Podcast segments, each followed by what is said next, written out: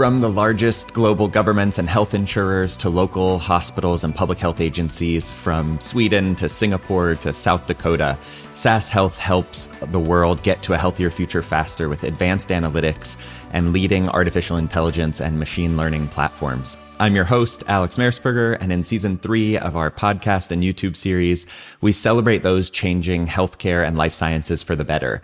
Today, we get to celebrate and welcome Dr. Koen Kas, healthcare futurist, author, and founding CEO of Healthskouts. Welcome, Dr. Kas. Wow, thanks, Alex. That's a very nice introduction and a pleasure to be here. So I, I, come from a uh, consumer experience background in hospitals and health insurers in the, which might be unique to the United States healthcare market, but I've certainly seen the words exceptional experience, the human experience. Um, in Europe, I know there's the citizen experience. Certainly there are roles for design thinking and human centered design. You use the term delight thinking. Why? Yeah. Um, so design thinking is indeed built to solve problems. Eh? You start from a friction, you find a solution. But that's limited because if you are able to show people something they can even not imagine would exist, then you can start creating from a white page and you can start to create kind of an ultimate future. Delight thinking provides ultimate experiences, close to magic, but still real.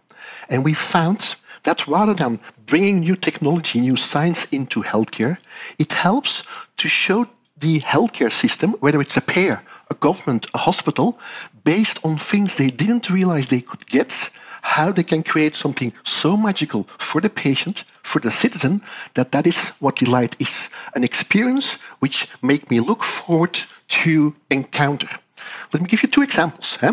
Example one, the hospital might expect me to come to the hospital if I can use new technology, which allows me to bring the hospital to my home, and the hospital says to me, well, you no longer need to come, I think two parties are happy.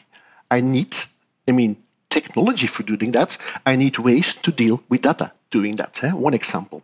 Second example, eh? if I tell a patient, I can look to the chance that you get colon cancer. Well, the majority of patients says, well, Dr. Kas, I'm not interested because you're not going to put a tube in the back of my body. I'm not looking forward to that. If I then show a small, tiny pill which I can swallow, which makes better pictures than ever seen before, all of a sudden a naysayer becomes a yes-sayer. And the idea of showing something unexpected creates that delight. And so we are using that now to really say, well, what would be the ultimate healthcare system? And let's try working back, reverse engineer what we need to get there.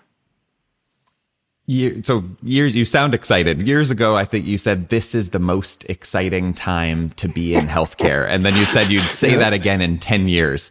With all the challenges we currently face, is, is that still true today? Yeah, absolutely. You can never be born too late, by the way.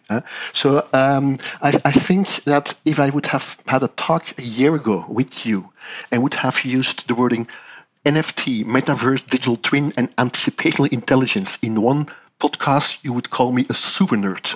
Now, I'm still a super nerd, but I guess the words will start to fly because, yes, you see increment of increased exponential adoption from new things, which we need to get together to really create the future. Eh? Things need to come in parallel together.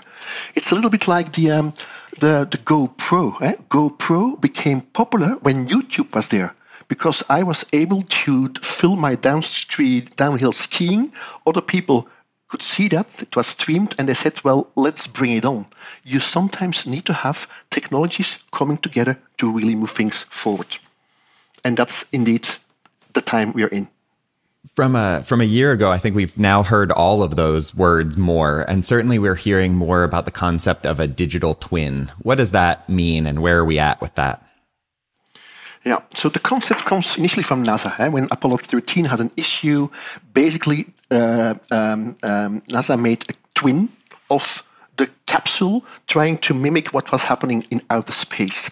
And then industrial started to adopt that. Eh? And digital twins became virtual copies of physical assets. Eh?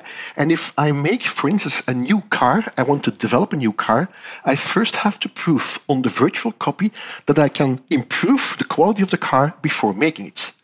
We start to see now, for the first time, that using eh, big data sets, sensors, we can start to envision to see a digital copy of a human being, which is basically defined by all the features which define who I am my genome, my microbiome, my transcriptome, my social determinants of health, my whereabouts, basically everything which defines me.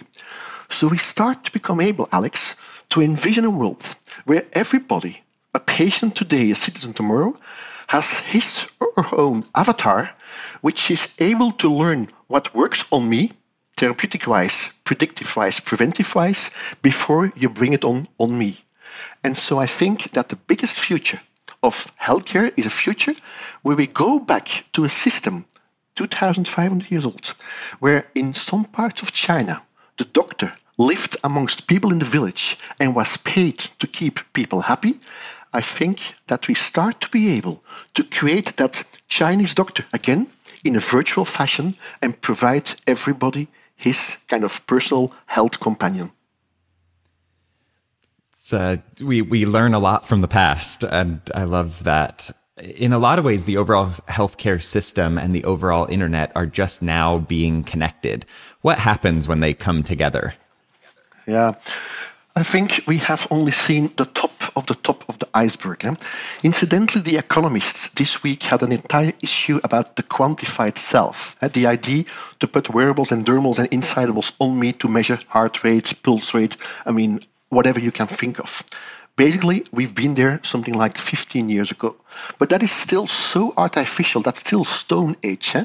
What I really envision is that healthcare becomes something by default. I'm living in a space, a house, a club, or wherever, and invisibly, sensors are able to measure what's happening with me and connect me to that Chinese doctor almost on the fly 24 7. So I don't want to have wearables and machines around me. I want to have the internet which measures what is happening and basically acts upon this data. And that is the reason why things like uh, 5G and 6G start to become relevant.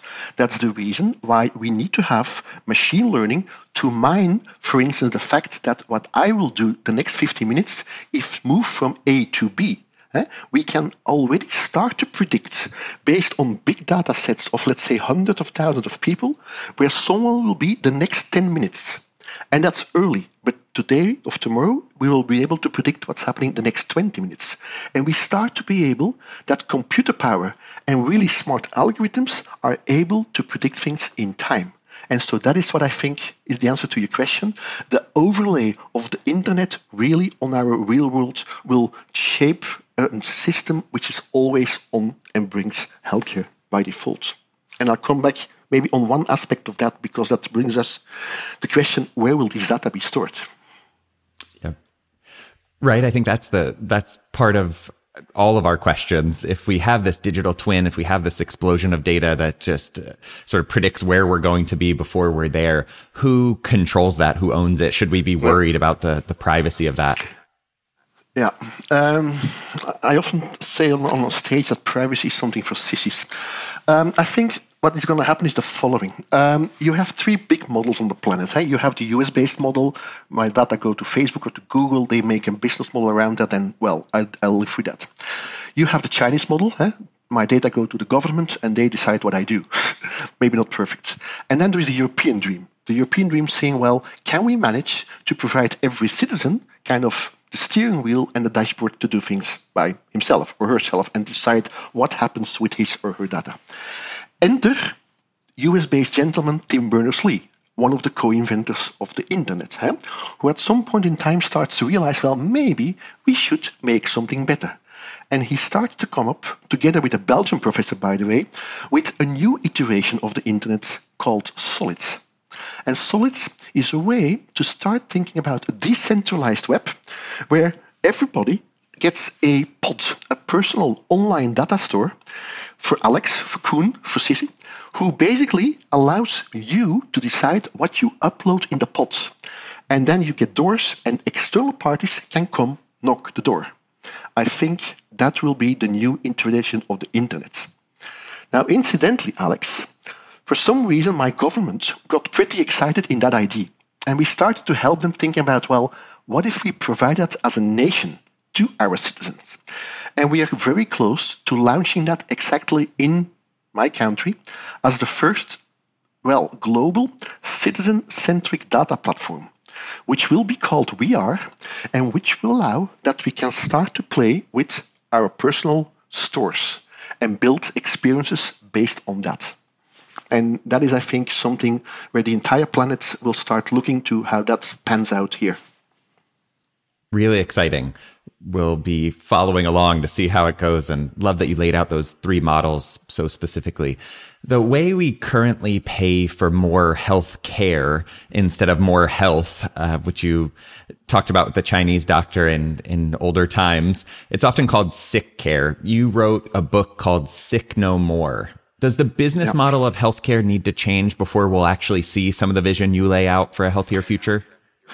Yeah, yeah, there is some change needed, and that's part of my job eh, to kind of a little bit inspire people that we can build a world in which we make more money from staying healthy than getting sick. Eh? First of all, there's the economical side. Eh? For every $100 euro yen we spend on sick care, we spend 92 euro to the last two years of our life and less than 3 euro to prevention or $3 to prevention. So what could you imagine that if we take 10% off the curative part and increase eh, the 3 to, let's say, 10, that's a huge amount of difference, right? So how would that look like? Imagine I'm a, I'm a, I'm a, I'm a diabetic patient, eh? and my biggest fear is my eyes will go, well, I get blind and my kidney will fail. That makes me the most expensive patient in the healthcare system. But 10 years before I get pre diabetic, I start to get prediabetes. And that is a time where you can still interfere with lifestyle or with change in my life. So, what if we use the money we save on the end of game, end of life, and start to use digital tools to enter into the real world, real life of pre diabetics and show them how we can stop disease and revert disease back to normal? That's where we currently are also a number of US based companies have really good clinical evidence that you can do that, eh? revert disease back to normal and make money from that. So then you have to start to think, well, who has to pay for that? And we see the first pairs, we see the first uh, nations which really start to get that model. Eh? Dubai pays me one gram of gold for every two kilograms I lose by exercise not to get diabetic. Singapore has a deal with Apple where every citizen gets a reward, a monetary reward, um, if he or she lives healthy. So we start to see the reverse. And I think that the key now is to make that delightful, to provide people kind of a experience where it becomes normal to stay healthy. And if I may, to give one example, I find it a fascinating one. Yeah? The majority of people have a Netflix account or whatever, a, uh, a Disney account now. Netflix allows you, with a little tweak, to program the major or the favorite character from your favorite series on your smartphone as you coach. And only if you exercise enough, you can watch the next episode from your favorite series.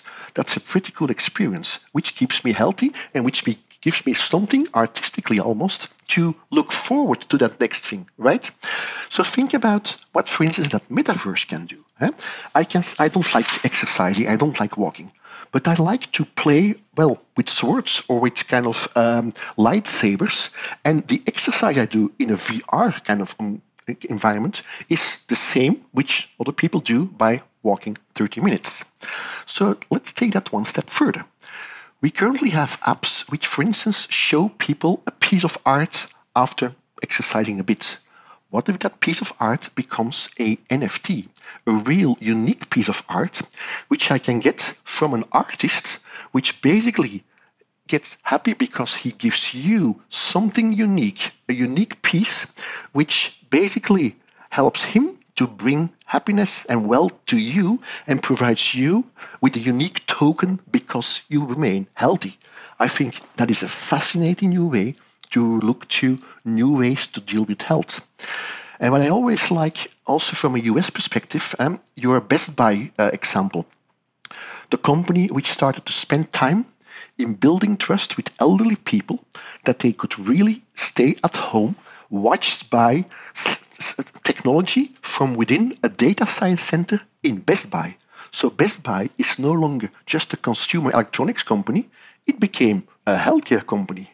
And it got even more fascinating, I think, a few months ago, when they acquired a patch, a digital health tool, which is a small patch which sticks to my skin and is able to measure six vitals in the comfort of my home. So all of a sudden, a company like Best Buy is able to start running clinical trials.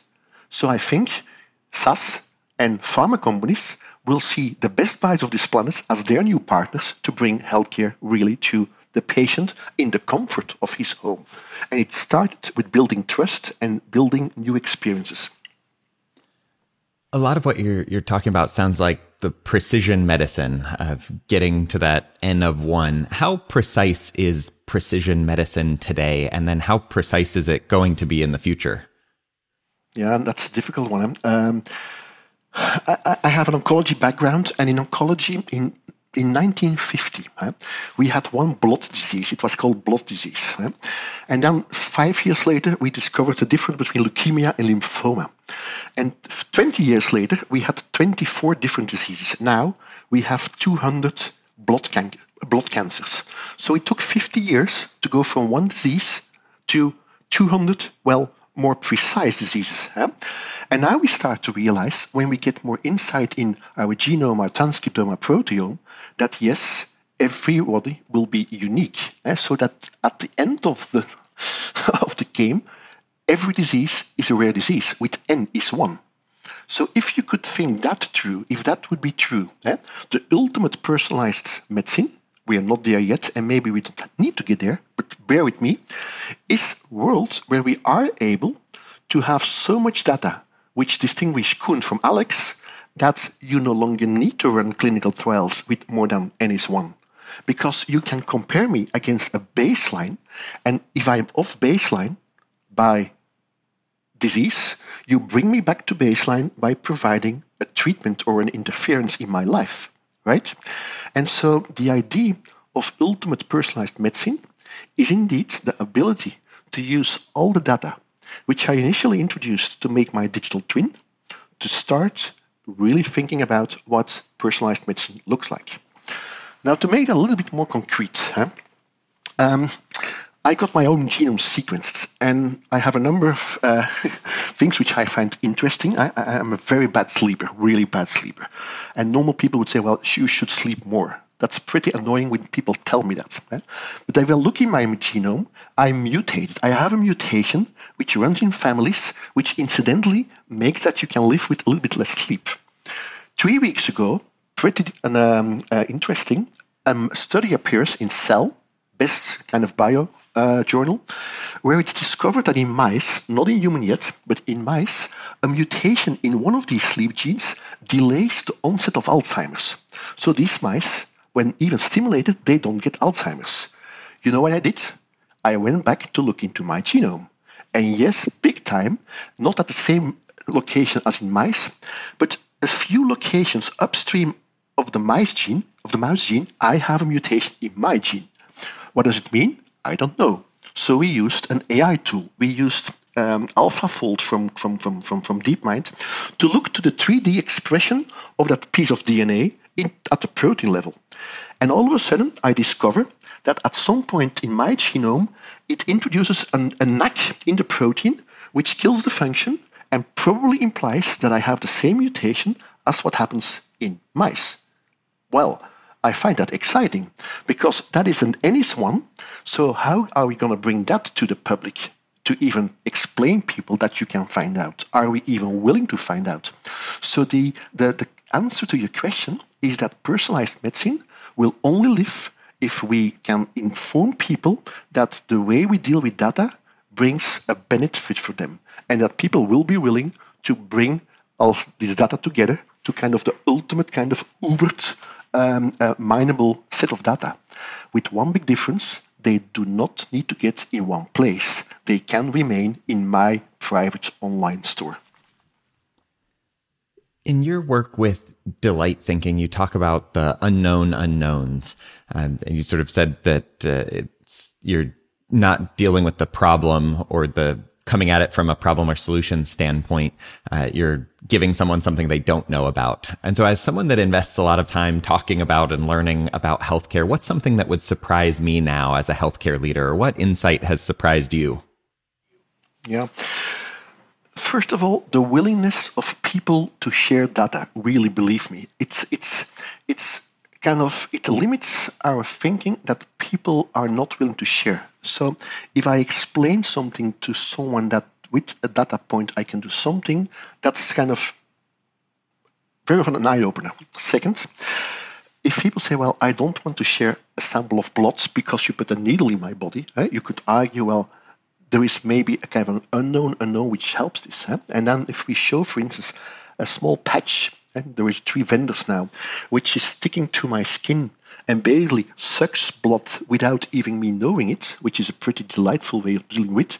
All of a sudden, you bring someone who says, Well, you cannot introduce me in a trial or use data from me into someone who says, Well, wow, if you can do that, you might be able to find out X or Y.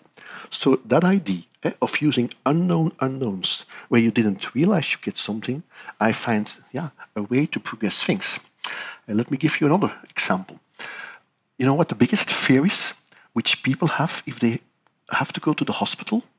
I mean, mainly elderly people. It's basically who will take care for my dog. So, in one of the hospitals here in Belgium, we installed a kennel on site of the hospital. So patients can walk with the dog to the hospital. And apparently, it makes them better faster because they're l- less stressed. And basically, the delight of that unknown insight basically makes healthcare truly better and gets you or gives you a delightful experience. Incredible. With all of the challenges facing the world and facing the world of healthcare and life sciences today, what makes you optimistic about the future? Huh. Um, yeah, people call me a kind of progression optimist. I don't know whether that even exists in English, um, but I mean, I don't know whether you get a statue for being a pessimist, but it, it makes the world easier to show the art of the possible. And believe me, a number of things we do completely fail. Huh? But I found a way to turn that failure into not just a learning, but a way to say, well, now we're going to do something even kind of more exciting. And that's the reason why that first book even was called Sick No More. Sick No More is ultimate, it's 100. And maybe we'll not get there, but it's easier to aim for something big and to land at 93 than to say, well, this is the current reality we have, let's make it better, and we maybe end up with 64. So by showing the art of the possible and, and showing people what can be done to provide them novel experiences, you really can, can move the needle. Incidentally, Alex, eh, if people get asked before they die what they regretted in their life, it's always the same. It's not what they've done, it's the experiences they haven't had. And for that reason, I think the, the real power also for SAS is starting to think what would SAS Delight look like? How can I bring something to my customer, but also my end user? Eh? Look beyond your customer. Just don't see your hospital or your nation as the end user. You see, you have to see the citizen as the end user. And if you can start to think what delight looks in your world, well, believe me, people will come and knock your door. And delight, eh? you cannot top it. I can make a better product than yours. I can make a better service than yours. Maybe I can top your experience, but delight I cannot top. And that for that reason, bringing that into kind of people's mindset really helps to change the future. And everybody feels kind of energized by that. And so all the, the, the, the parties I have the honor to work with, they build tiny, tiny bits of the world I once hoped to build, and that's a world in which our grandchildren no longer need to get sick. Tremendously exciting. The the title that you you often have is a futurist. Uh, what does a futurist mean? Do you predict the future? Oh, oh no, no, no.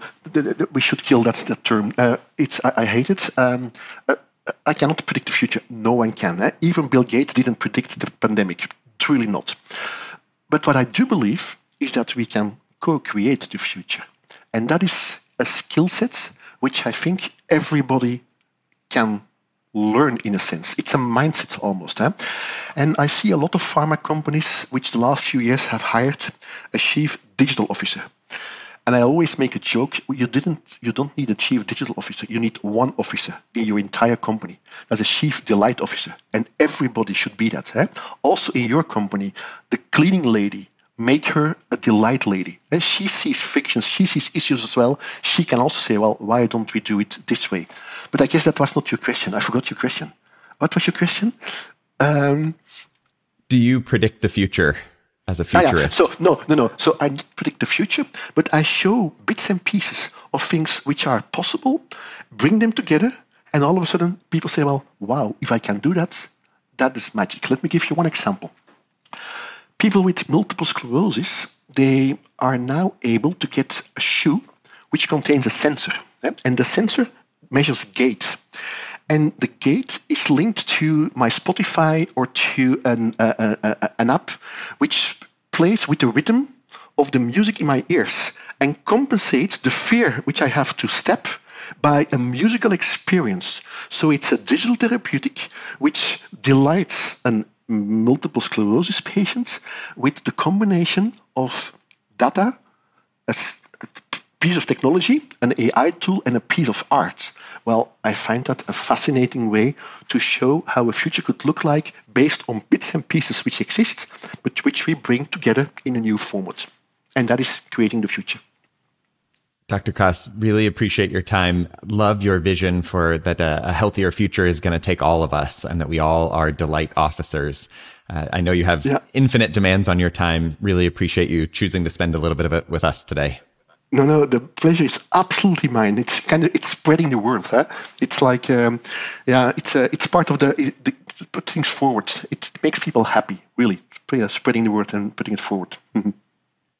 And as a, a, viewer and listener, there's so much demand on your time. Thank you so much for listening and participating. We can't wait to continue creating a healthier future with you. There are so many real challenges in the world. We hope that wherever you are, there are ways to find and be the good around you.